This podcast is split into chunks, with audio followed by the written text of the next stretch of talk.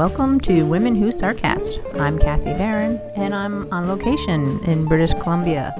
And for those who aren't into geography, that's in Canada. Uh, specifically, I'm in Tofino for a few days.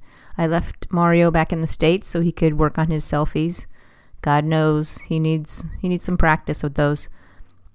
But I thought I would just do a quick um, podcast uh, since we didn't have any to post uh, with Mario and I before I left. Just want to give you some um, updates on how Canada's doing um, from an American point of view. And uh, it's just, I think Canadians are just too darn polite. They are your instant BFF as soon as you meet them. Very kind and friendly and talkative, and they want to know all about you. And um, it's great. Americans can learn something from them, I think. Um, but I also think that Americans, maybe specifically Californians, are very much into the quick and dirty, you know, uh, interaction or, you know, f- servers, services from restaurants. And, um, you know, we, we want quick and instant service.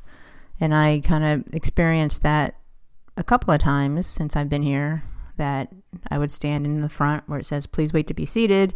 And, you know, I'm waiting there and they're kind of looking at me. So they know I'm there, but yet they're either helping somebody else or doing something other than paying attention to me. So I've caught myself a couple of times, you know, just saying to myself, okay, just chill, relax. You're in another country, you know, you follow their rules. And it's, you know, it's kind of like being on Hawaii. You're on like Hawaii time. Well, you're kind of like on Canada time over here, um, especially in these small, remote areas because they're very laid back and um, they don't really have anywhere to rush off to because there's nowhere really to rush off to uh, because it's so remote. But it's gorgeous. Uh, tons of beaches. Uh, it's a surfer's paradise over here, apparently. Too bad I don't surf.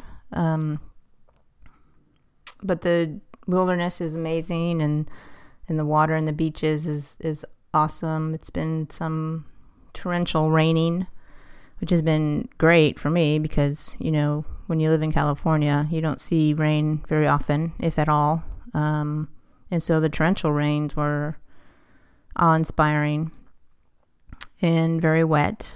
But people around here don't care. It's kind of like in Oregon and in Seattle. They when it rains, they don't need an umbrella. They just wear a rain jacket. They wear their little rubber boots, wellies, whatever you want to call them, and they're just go merrily along their way. Um, one thing that is challenging over here is the cell service, and when you're you know attached to your phone uh, a little too much, when you don't have cell cell service, you're you know you kind of have a panic attack because it's like oh crap, how am I going to get to where I need to go? GPS isn't working. I actually had to buy a real map, paper map from a gas station because I didn't have cell service and I didn't know where the hell I was going. And um, luckily, there were signs on the road, so that was helpful. Um, never really noticed those before. So looking at signs is, is good, good advice um, from me if you don't have cell service and they they pretty much get you get you where you need to go. You know, there's no question as far as you know where it says Tofino and Arrow straight. You kind of go that way. You know, with GPS, it's a little iffy because you know Siri doesn't always have the answers, or she'll take you down a road called Humpback Whale Road to cut across to get to where you were supposed to go when you could just go right down the street and actually take a freeway to the same location.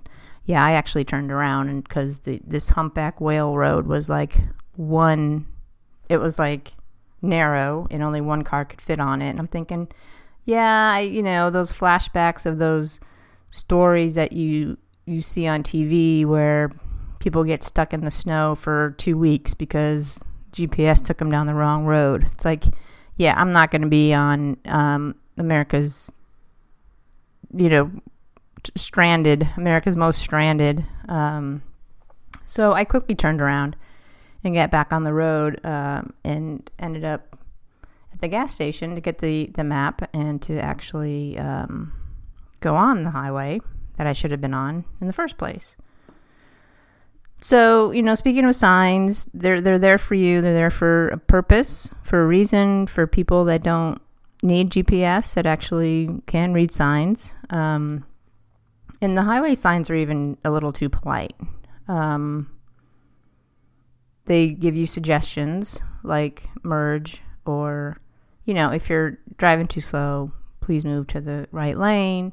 Or, you know, if you see a disabled vehicle, call 911. You know, their tagline was, it's your community, it's your call. You know, so if you see your brother on the side of the road, call 911. You know, help him out. Um, so it's been very uh, educational, to say the least. Um, the humor is uh, about the same. They're, uh, I don't think they quite get my humor yet, but they do have a sense of humor, and um, that's good because we all need we all, we all need a sense of humor. Um, another thing I noticed on the side of the road that when I was coming over to, to Tofino is there were, um, you know, your pumpkins that you carve for Halloween. They were all along the side of the road at different points. Some were up on rock ledges, and they were carved, you know, painted, whatever you did for Halloween. And uh, I was like, hmm, I wonder if this is some kind of ritual that this area has. Like they give up their Halloween pumpkins to the gods or something. Um, but I asked a local, and she didn't quite know what I was talking about. So apparently, it's not a ritual. And um, she basically gave me a practical, logical answer of, well, it's better than dumping them in the landfill. You can put them out on the side of the road, and either they can rot and go back into the ground, or you know, the the wild animals can eat them. And I'm thinking, oh, that's that sounds like a good idea.